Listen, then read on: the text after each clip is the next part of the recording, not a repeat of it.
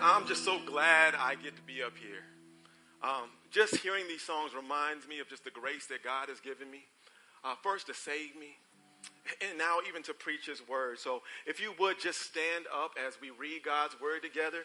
Um, if you don't have a Bible, there is one under your seats. And if you would turn to page 669 in your Bible, in that Bible under your seats, you can follow along with me. Uh, if not, the words will uh, be on the screen after somebody goes gets their kids. Uh, amen. Praise the Lord.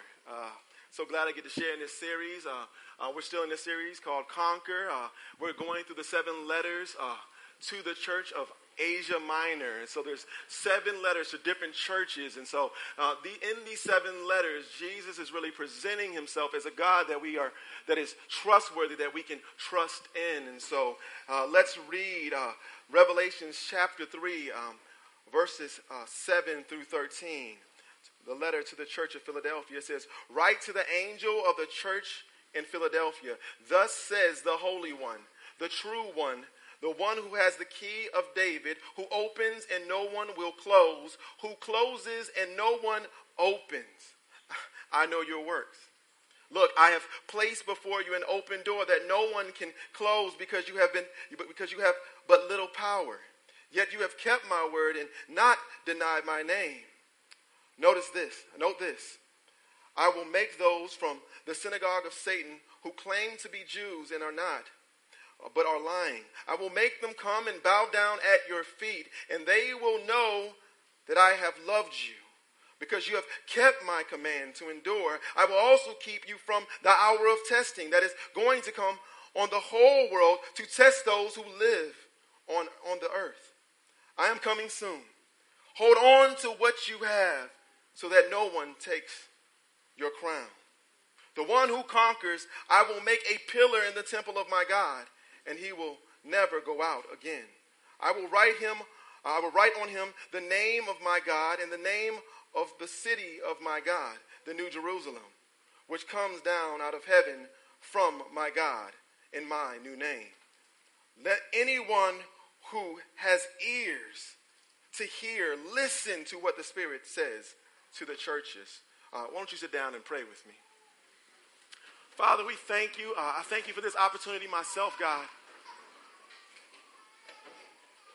I'm honored by the fact that I get to preach your word, Father, because it's your word that we hold on to and gives us hope, God. And as your word is preached, Father, I pray that it will not fa- fall on deaf ears or, or hearts that are of stone, Lord. But those who will receive God's word, let everyone who has an ear to hear, Lord, listen to what the Spirit is saying to this church. So we thank you, Lord. Hide me behind your cross. I have nothing good to offer, Father, just your word to your people. It's in Jesus' name we pray. Amen. Man, again, I'm excited. I uh, get an opportunity to preach and, and share in this, this, this sermon series um, in Revelations. One of the things I have been led well by Pastor John and Pastor Richard. Let's give it up for them. Amen. I don't know about you, but it's been amazing just to sit under their preaching. But I got a question to ask you. If I were to ask you to find greatness, what would you say? I, I, know some of us might be thinking, man, what, what do you mean, Pastor Mo? I, but I, I, want you to think about it. If I were to ask you to define greatness, what would you say? I know it'll probably be hard to come up with a concise definition. I think for many of you guys, you would agree that the subject of greatness is, is kind of subjective, right? One person might come up and say, I believe greatness is being the best at something. Another person might say, being respected by our peers. But let me say a few names, maybe to help color our perspective. Mother Teresa, Nelson Mandela, Gandhi, Rosa Parks. If I, when I mention these names, all of us, they conjure up greatness in our minds, don't they? See, mostly because of what they symbolize and how they contributed to the world. Yet if we looked at them all clearly, we would see that their greatness came from the, the faithfulness to their cause. They were faithful to, to their core convictions, and all of them, even all of them in separate ways, would even sacrifice their life for their cause. Amen? So when we, but when we talk about the, the, the, greatness of the church, I don't know if faithfulness would be that thing that we put on our top 10 list, right? I don't think it would be the primary way we would describe greatness as a church. I think when we talk about greatness, We talk about things like a new building or larger numbers at our services or, or maybe larger numbers in our membership or maybe great programs, maybe things that fit our desires. Maybe it's the popularity of a pastor. Maybe it's conferences. Who knows? But, but when we look in Jesus' eyes, the, the church's greatness is defined by their faithfulness to him, right? It's, it's not by trying to make him look good. Look, look, I, there's no possible way that we can make Jesus look any better. Amen? I, I, believe in excellence. I do. But, church, then we can't try to do our best to make Jesus look any better. He is God, He is perfect. The gospel is the good news. Amen? Listen, friends, we don't have to market Jesus. We don't have to market Jesus. We don't have to put on a good commercial, da da da da da, you know, I'm loving it or something like that. We don't need to do that. God has not called us to make him look good. God has called us to be faithful to his cause. I believe in this letter to Philadelphia, we're going to see their greatness came from their faithfulness. I only have two points today, church. Only, only two points. Very simple that faithfulness means obedience. And faithfulness, number two, is faithfulness is motivated by God's promises. First, let's get some context about this church in Philadelphia. First thing we might notice is that there's nothing but celebration about this church. It's like the church of Smyrna. If you hear any forcefulness about uh, this church from, from the tone of Jesus, because it's like a parent who, who wants to care for their little child. The church is facing persecution and hardship, but still they're celebrated for what? Their faithfulness. We don't know much about this church except that it, it, what, comes from this letter. We can see that they're weak and, and, and, and they are faithful at the same time. Now, city, the city of Philadelphia, it's an important city. It's known as Little Athens because of the Greek cultural influence. It's known as also the gateway to the east because it was one of the most important cities on a trade route uh, that led to the rest of a, uh, to Asia. It was sort of like the west side of Atlanta. You know, people were looking at it as, as a place of opportunity. So if I would go there, I would invest and I could make a whole bunch of money. Amen? That's, that's what they saw as the city. But we have this small little church facing the pressures of a booming city. They, they felt marginalized. This is why Jesus presents himself in this letter like he, he, does in all the letters in a powerful way. Like Jesus does in all the letters, he, he presents himself in a way to meet the, the church's needs. That's what, that's what Jesus has been doing and through all the letters, all the previous uh, five letters of, of, of, these, of this text. He's been printing, presenting himself in a way that would demand our trust. He says in this text, he says, I am the Holy One and True One. Both are names that are given to God in the Old Testament. The first one means He is God. That means He is supreme. He is perfect. The second one means He's real and He's trustworthy. See, he uses na- these names to help them realize he is who they believe him to be. Let us be honest. One of the things that we can do when we're facing hardships and, and troubles is that we, we can disbelieve who Jesus is. And so what Jesus does, he comes in, presents himself as the God who can be trusted. Amen? That should bring comfort to a church that's facing doubt. They can look back to his track record in the Old Testament and say, this is the God that we can trust in. He also says, I'm the one who holds the keys of David, or the key of David. This name is taken directly from Isaiah 22 22. And this reference to a key is from uh, Revelations 1 18. There are two meanings that, that hold true to this name. Uh, the primary meaning is that he holds the keys to the kingdom and salvation. The secondary meaning, we're going to talk about a little bit later, but that's the, that's the primary meaning. Meaning that Jesus holds the keys of salvation. It, it means he has the power and authority to save. He is the Messiah. So listen, to hearts that are growing faith and trusting Jesus because they're a small church, they're, they're feeling marginalized, he presents himself in a way that demands absolute trust. Isn't that a great God? Isn't it a God that, that when we feel like life is beating himself or, or, or beating us up, he presents himself in a way that he says, You're the I'm the only one that is absolutely trustworthy. This is what Jesus is doing to this small church. Jesus' greatness, uh, Jesus, uh, Jesus saying our greatness according is, is, is divine, defined according to our faithfulness to his cause. So that brings me to my first point. Faithfulness means obedience. In verse 8 it says, I know your works. Look, I've placed before you an open door that no one can close because you have little power. Yet you have kept my word and not deny my name. If we look at this verse, we probably think that, man, Jesus, why are you dissing this church, man? You're saying they got little power. I mean, come on, man. Doesn't that sound like a diss or, or a derogatory term? The way he's talking to them, man, I, I know you. I know your works. Man, you have, you, I, can, I have opened the door before you, but you have little power. Now, let's be honest. It's not a derogatory term. And what it is saying is that you have little power, saying that you're small. See, here's the thing. If I tell a short person they're short, that, that's not derogatory. It's just, it's just rude. You know what I'm saying? if I tell a short person they're short, if I say the grass is green outside, y'all not going to argue with me, are y'all? It's not a derogatory term. It's a fact. He's saying you're small and you don't have many resources.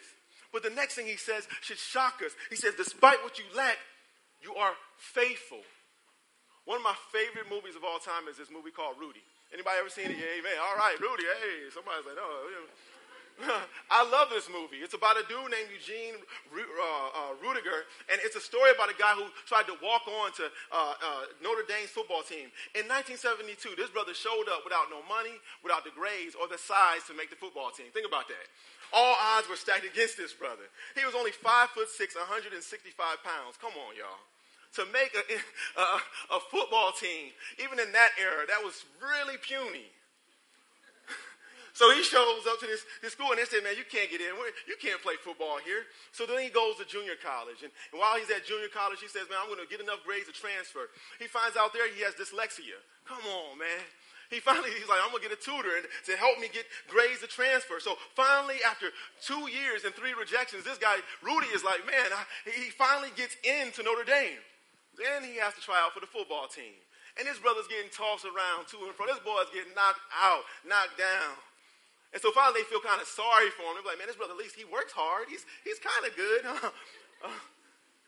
and so they let him on to the football team, but he can't suit up. Think about that.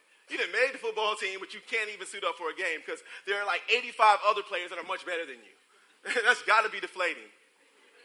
And so next you know what, man, finally, man, at the, the last game of the season, all the players protested. They said, like, man, Rudy, we want Rudy to play, man. Come on. So they had to convince another brother to, take, to, to sit down and not suit up so Rudy could sit, uh, suit up.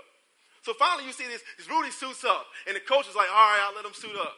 He's on the sideline in the game, and what happens? We see Rudy, you see this chant start to happen. Rudy, Rudy, y'all remember that? Rudy, and, and don't nobody even know his name, but you know, when somebody, one person starts doing something, then everybody starts doing it, right? Rudy, Rudy. And what happens is the coach is like, reluctantly, we ain't got nothing to lose. I'm gonna let Rudy in the game. Two plays. Only a matter of seconds that Rudy gets to play in this game. And you're like, man, he spent four to five years being faithful for seconds in a game. Rudy lacked everything to make the team, uh, to make the team, but he was faithful. Jesus is celebrating this church because they are faithful. How does Jesus describe the church's faithfulness? He says, They have kept my word and not denied my name. Simply put, he says, You've done your best to live in obedience to my word. I love what A.W. Tozer says about obedience. He says, Obedience means to give earnest attention to the word to submit to its authority and to carry out its instructions. You might be thinking, man, that ain't really much. That's, that's only being a Christian. That's what, what's so special about that. I would say there is something special about it because in, in, the, in the context, there's suffering and there's persecution. And in that context, that when suffering and persecution is happening, it's tempting them to be unfaithful to Jesus. Tripp said it best last week when he talked about Job. He said, Suffering is a form of temptation. Suffering makes us want to give up, it tempts us to find other routes that are easier. Amen. We become less obedient. We look for the road of comfort.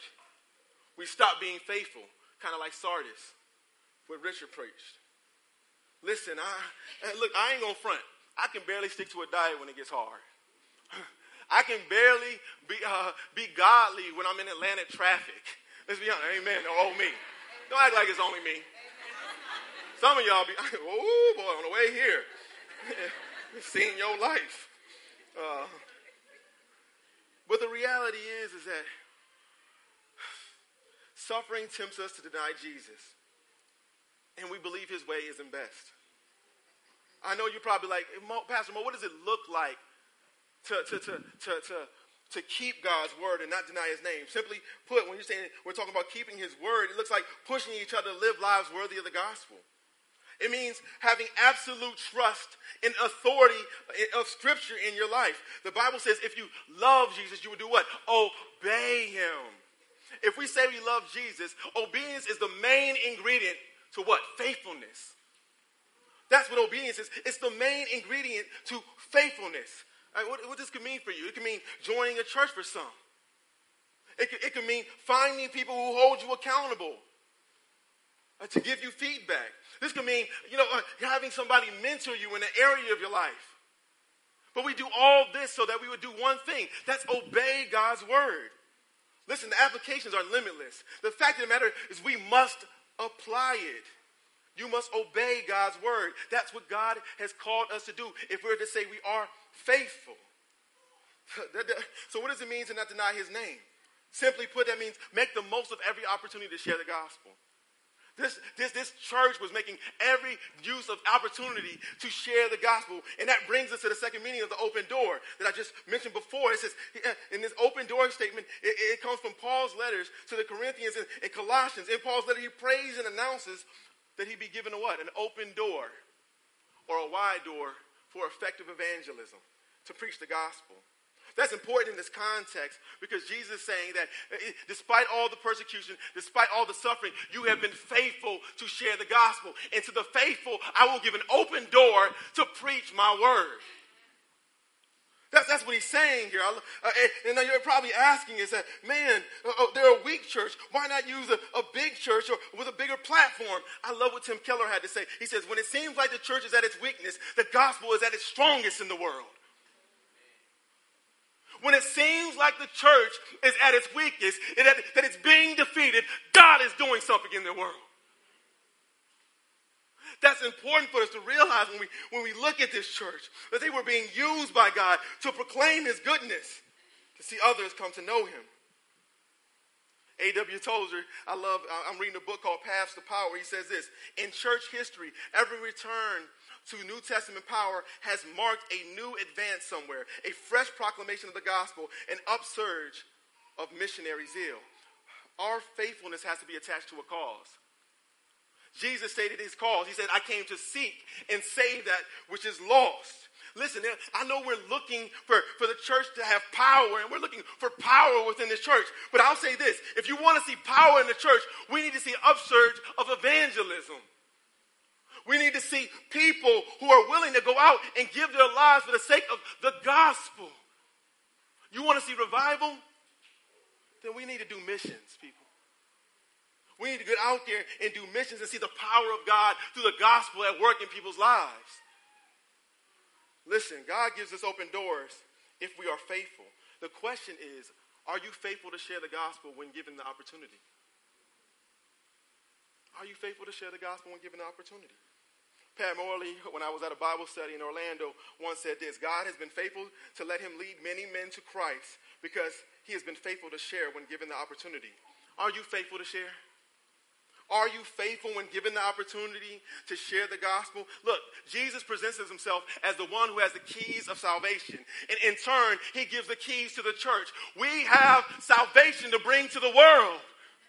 That is our main responsibility. That is our main objective, church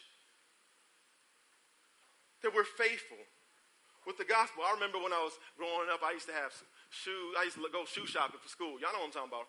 Y'all used to go get them school clothes. Y'all know what it is. Y'all ain't got, you got play clothes, you got school clothes. Amen.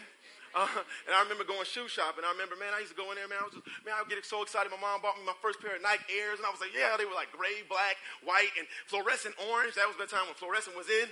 I mean, it was, it was like I remember being so excited that I lost sleep because the next day I know I was going, I was going to stun on them, boy. I was going to flex on them, and so, and so that was funny because you know I was like, man, I was so excited I would lose sleep, and I, and I want to show them off so badly.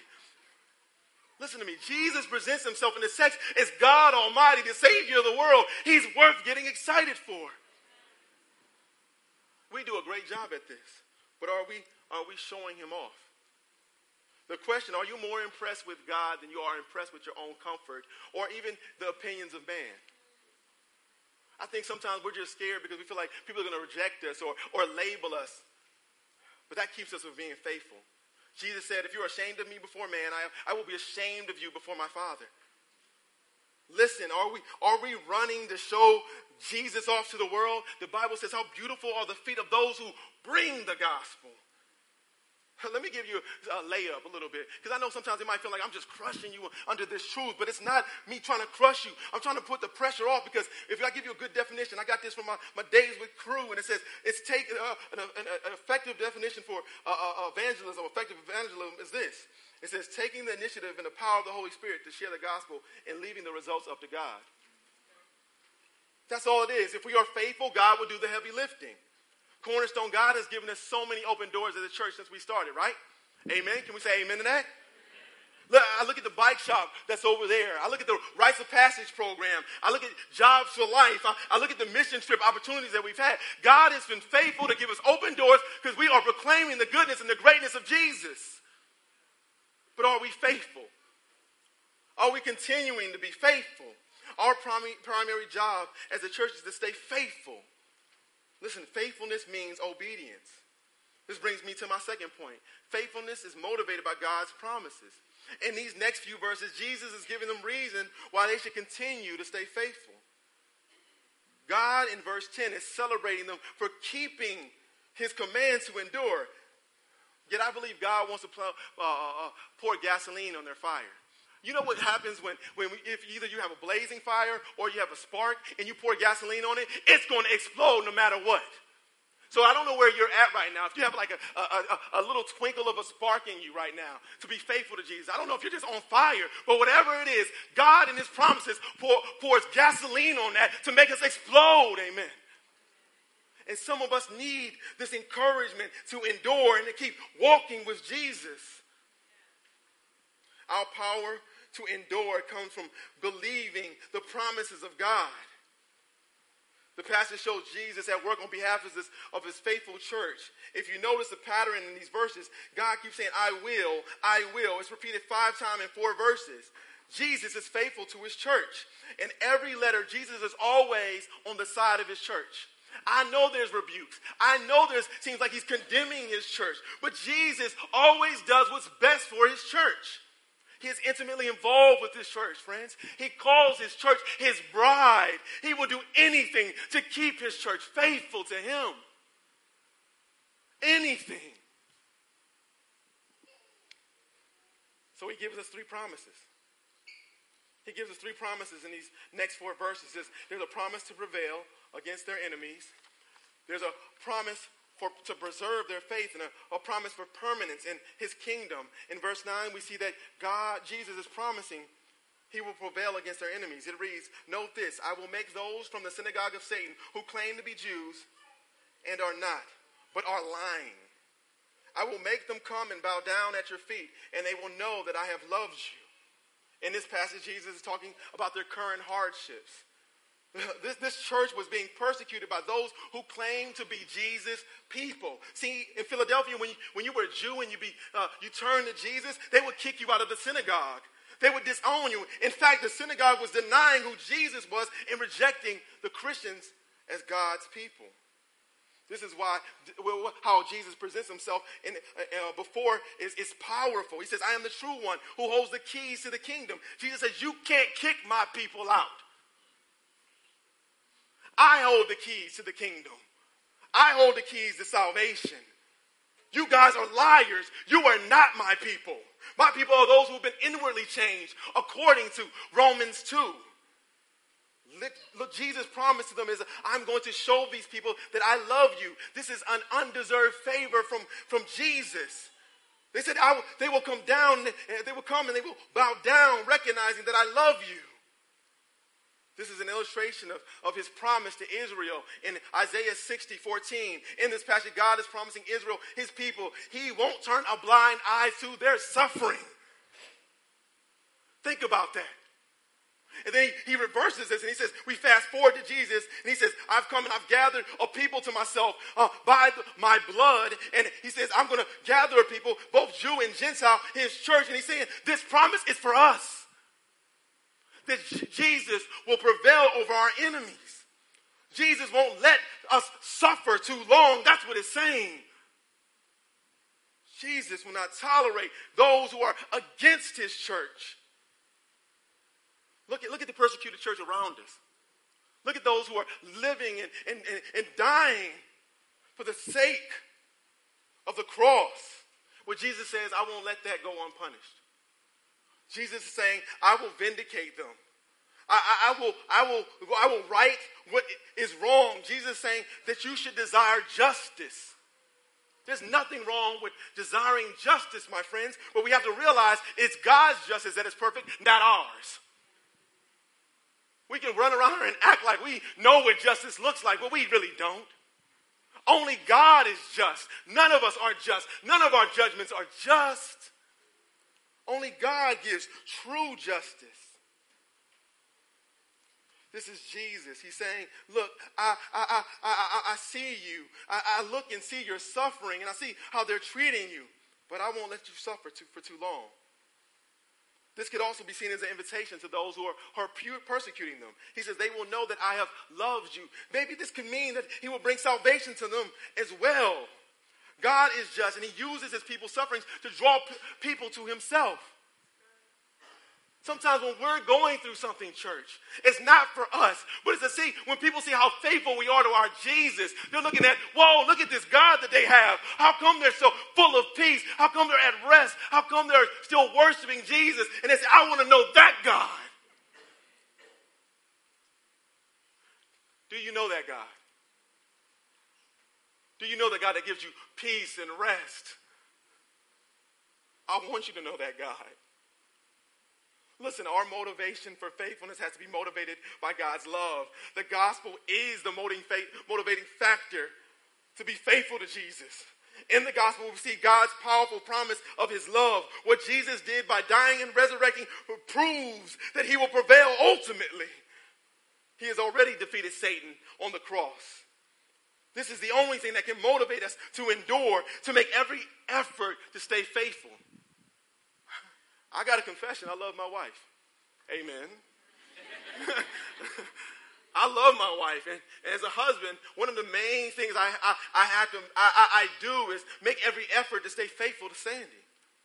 So we try to have consistent date nights. Amen, baby. I try. I try. we try to celebrate our marriage and on anniversaries by giving our kids to somebody else and going away. Amen. Come on, church. When there's conflict, we try to work it out. We do our best to act godly. At least she does better than I do. Amen. She's my help. I, listen, I, I, avoid going places and doing things that would compromise or tempt me to be less faithful to my wife. Amen. I do everything to stay faithful, that I, that I have effort to do to stay faithful. My efforts to stay faithful are motivated by what? My love for Sandy. We have to realize that faithfulness is motivated by God's promises. God's promises are motivated by His love. Question What are you doing to make every effort to stay faithful to Jesus? Jesus promised to the church, he says, Yeah, you will no longer be oppressed. Look, in the church, the biggest oppressor of our, of our people is sin. And, and Jesus has already said, I've died so that you will no longer sit under sin's oppression. We are free, church. Let's make every effort to stay that way. The next promise is, is, in, found in verse 10. It reads, Because you have kept my commands to endure, I will also keep you from the hour of testing that is going to come on the whole world to test those who live on earth. I am coming soon. Hold on to what you have so that no one takes your crown. In this text, God is promising to preserve us now, this verse is, is used to describe the Great Tribulation. If you don't know what the Great Tribulation is, it's simply put, it's a time of judgment that will come upon the whole world. It will be a time of great affliction and suffering, and it will be culminated by the return of Jesus to earth. Now, I'm not trying to convince you anything about the Great, the great Tribulation. Amen? They've, they try, they've written books about it. You can go read them, just not left behind. Um, because I want to make something clear to you. I don't want to address it, but I want to address it because in John 17, 15, I think Jesus clears it up that his church will be present uh, during the Great Tribulation. The church will be present during the time of testing. It says that, not that I would take you, Jesus' prayer says, I don't want to take you out of this world, but I want to protect you. He says, He asked the Father to protect them from the evil one. This promise is to preserve his church. Jesus is not saying that his church won't suffer. What it's saying is he will pre- preserve their faith. Listen to me, God gets no delight in seeing his church suffer. He doesn't get any delight in seeing his church suffer, but he does want to see them faithful. See, suffering has a way of tempting us away from Jesus, but also has a way of keeping us faithful to Jesus as well. God uses suffering to grow his church. If you look at Acts 8, you see, I mean, you see what happens when persecution comes along the church. If you see uh, uh, uh, the, the, when the persecution comes, the, they go out and they spread the gospel. But even in Romans 5, verse is 3 through 5, it says this. It says, not only that, but we also rejoice in our afflictions because we know that affliction produces endurance. Endurance produces proven character, and proven character produces hope. Listen to this. Proven character produces hope. This hope will not disappoint us because God's love has been poured out in our hearts through the Holy Spirit who was given to us. Listen, Jesus does not waste our sufferings. He doesn't.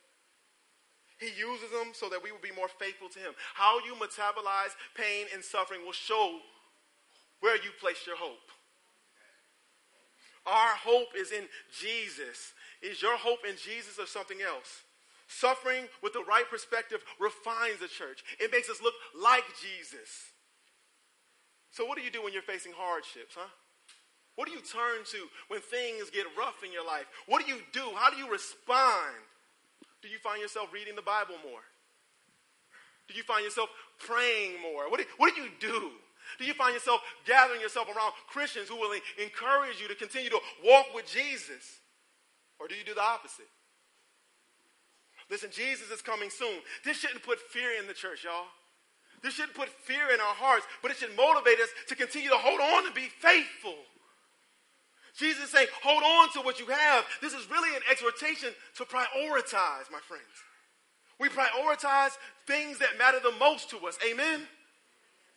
In a recent interview, an NBA draft prospect, I won't say his name, he, said, he said his main focus was not to be the best player in the draft, but to be the best player in the NBA. Wow. That's prideful. That's arrogant. That's kind of cocky, isn't it? I would say no. As Christians, we should strive to be focused on being the best Christian we can be. It's only cocky when we do nothing about it. It's only cocky when you say, I'm going to be the best Christian. I'm going to kill it for Jesus. And you don't spend time with Jesus. There's no time in His Word. There's no time witnessing to other people. There's no faithfulness in your life. No effort given. Look, we cannot lose focus, church. It's, in Jesus' eyes, our greatness is defined by our faithfulness.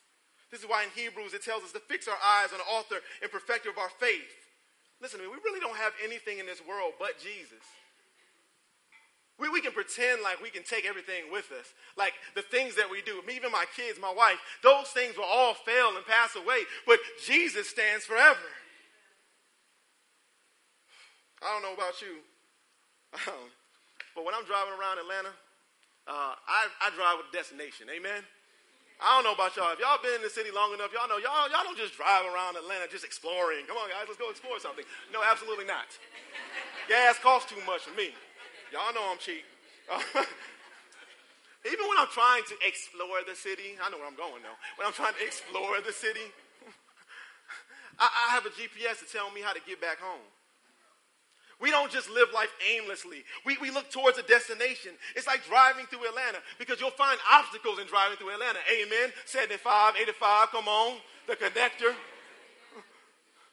But, eh, but, but look, it, it, it's going to take us off our course. It's going to make us doubt, like, if we're actually going to make it on time to the destination, right? Just like in, in, there's obstacles on the roadways, there's obstacles in our life. And I don't know what it's going to be for you. I don't know if it's going to be you losing a job. I don't know if it's going to be you getting sick. I, I don't know if it's you losing a, a loved one. But God has given us a GPS, and it's His word to help us fix our eyes and not lose hope. Jesus is our treasure. Where your treasure will be, that's where your heart will be. Where's your treasure? Where's your treasure right now? Where do you place all your hope and your dreams in? What kind of success are you chasing right now?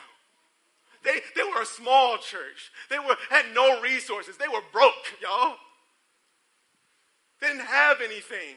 Their, their, their, faithfulness was to Jesus was, was their treasure. We cannot lose focus, friends. We don't want to we, we don't want to run aimlessly through life. Jesus has promised to preserve their faith. We need to focus on the things that count, like keeping God's word, like being faithful not to deny his name. The last promise we find in verse 12 is a promise for permanence in his kingdom. It reads, The one who conquers, I will make a pillar in the temple of my God, and he will never go out again. I will write on him the name of my God and the name of the city of my God, the New Jerusalem, which comes down out of heaven from my God, and my new name. I love this phrase, the one who conquers. Uh, it's repeated over and over in, in all the letters. It means the one who is faithful to the end. That's all it really means. When we talk about the series of conquer, we're saying we're trying to make it, we're trying to be faithful to the very end to Jesus. Amen? Paul in 2 Timothy proclaimed, he said, I fought the good fight. I finished the race. I've kept the faith. What it means to conquer, church, it means to keep the faith. It means that we have held on to what we have, which is Jesus. That's what it means to conquer. We don't lose hope in Him and Him alone. In the last promise, Jesus is showing them their fate. To a church that is, feels vulnerable, to a church that's feeling like, man, we don't have anything to hold on to. My mama used to say, I ain't got two dimes to rub together or two pennies to rub together. That's how they felt. They had nothing. Jesus is telling them to hold on because I'm going to give you security. If you own your home, you know, like me, I, I own my home, and, and if you find holes in, in your, in, on the outside of your home, it's like an evite for rodents and roaches and all kinds of critters, right? Amen? Y'all saying, mm, that's true, man. like, let's be real. Like, what do you do when you find holes on the outside of your home? You secure them. Amen? This is what Jesus is telling us. I see where you're most vulnerable, and I'm going to bring you security. They've been kicked out of the synagogue. Jesus says, I'm going to make you a pillar in my temple. They've been persecuted in a prominent city. I'm going to give you my name in the city of my God. Some of us might not be familiar with the language here, but, but the temple and pillar, pillar are symbols of God, of our permanence in God's presence. Jesus saying, You'll be in my presence forever. You will never leave my side. No one can separate you from me. You will be with me for eternity. I will be your God, and you will be my people. Permanence. Church, the only people who find comfort in being with Jesus forever are those who have placed their trust in them. Right? In Him. Right? If you haven't, you won't find this to be comforting at all. You will find this to be fearful. Because one day you'll have to meet a holy God who you do not meet the requirements to satisfy his wrath. But Jesus did. That's the good news of the gospel. The second promise is, is of this new city that Jesus is creating for those who have been faithful to him called the New Jerusalem. If we look back, we see sin has destroyed our fellowship with God. Jesus died to restore that fellowship, and now we're in the waiting room. Shout out to Trip. Amen. There it is.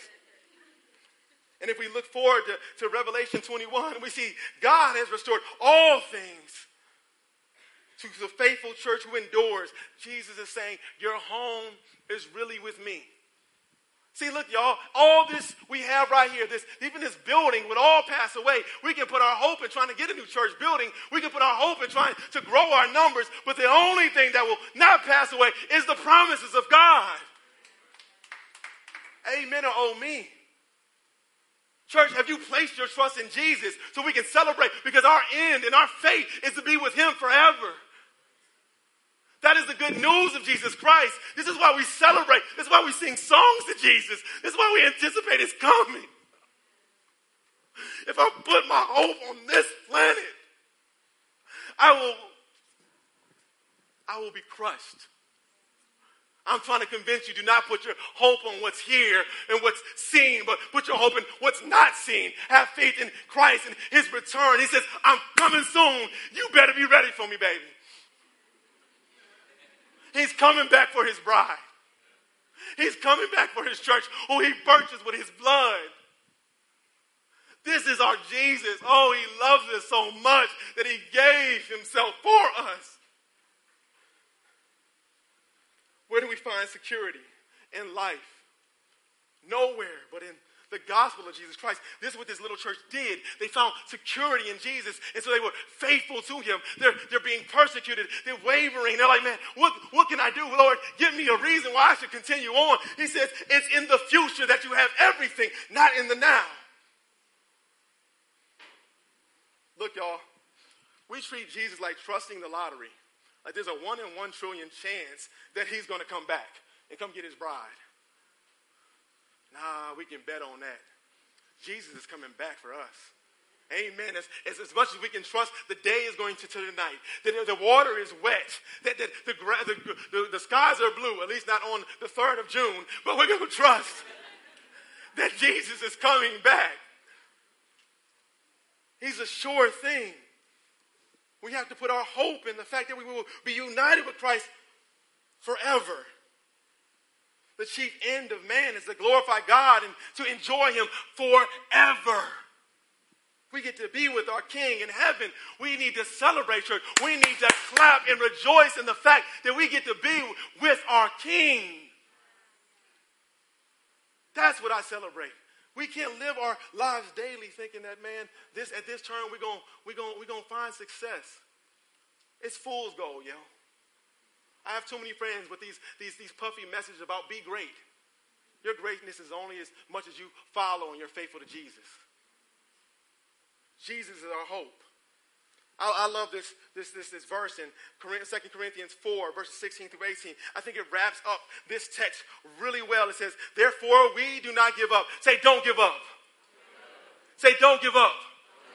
It says, therefore, we do not give up, even though our outer person is being destroyed. Our inner person is being renewed day by day. For the momentary light affliction is producing, listen to this, for us an, absolute, incomparable, eternal weight of glory. So we do not, what? Lose focus. We don't uh, focus on what unseen, or what's seen. We don't, we focus on, we do not focus on what is seen, but we focus on what is unseen. For what is seen is temporary, and what is unseen is what? Eternal. Listen, friends, don't give up. Continue to fight the good fight of faith. Know there's nothing that matters to Jesus more than your faithfulness. Our greatness is defined by our faithfulness to the cause of Christ.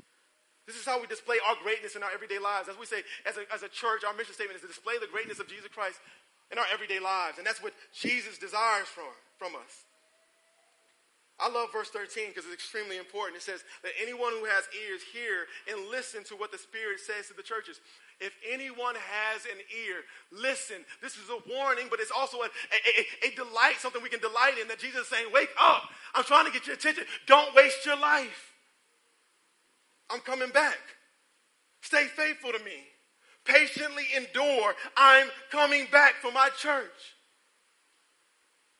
This is a beautiful message to those who are struggling right now. This should be encouraging to our church because if you're struggling right now, I'm going to give you some hope. It doesn't matter if you just have a little bit of faith. It says the faith the size of a mustard seed will move mountains. So if you got a little bit of faith, hold on to what you have. Take hold of what Paul says I gave to you of, of first importance, which is the gospel of Jesus Christ. Hold on to it, church. Please hold on. He loves you. He's coming back for you. Just a few uh, words of application to this text. Uh, first one is to say, be useful. God has called us to be faithful, commit ourselves to reading and following God's word. Live how He says in, his, in the Bible to say we are supposed to live. Look for open doors of opportunity and be faithful to share with those in those spaces. I mean, we all got neighbors. How many of you, how many people that have neighbors and they share the gospel with them? In first, uh, first John, it says, uh, in the first few verses, it says, make my joy complete. Their joy is complete when people know and receive and hear the gospel and receive it with, with, with gladness. That should be our joy. The second one is be safe. Endurance only happens in community. We have to be around people that will keep that will help keep our eyes on Jesus and what matters most. The best way to do that is joining the church. I always tell people the church is for people who really can admit they need help. That means everybody. Everybody needs to admit that we need help. We cannot think apart from others that we can receive the rewards that God has promised for us. Man, just get, find really good relationships. People that will hold you accountable, who will continue to point you to Jesus. And the last one is be prepared. Dedicate your life to loving Jesus more than life itself. Let me say it again. Dedicate your life to loving Jesus more than your own life itself. That's the cost of discipleship, that we will lay down our lives for Jesus. Our hearts have to be more enamored with Jesus than the things of this world. We cannot think that there won't be any distractions or roadblocks in our lives, church. No, as a Christian, we face many roadblocks. The, the Bible even said, Jesus even said this, in this life there will be tribulation or troubles. Remember, there's always grace. And I, I want to tell you this. Man, some of us, we feel defeated all the time, but you can get back up again by the grace of God. You can always get back up. As long as there's breath in your lungs, you can get back up. Why don't you pray with me? Our Father, who is in heaven, hallowed be thy name. Thy kingdom come, thy will be done on earth as it is in heaven. Give us this day our, our daily bread and forgive us of our sins because so we can forgive those who sin against us, Lord. Lead us not in temptation, but deliver us from evil. Father, because we know that yours is the kingdom, yours is the power forever and ever. Amen.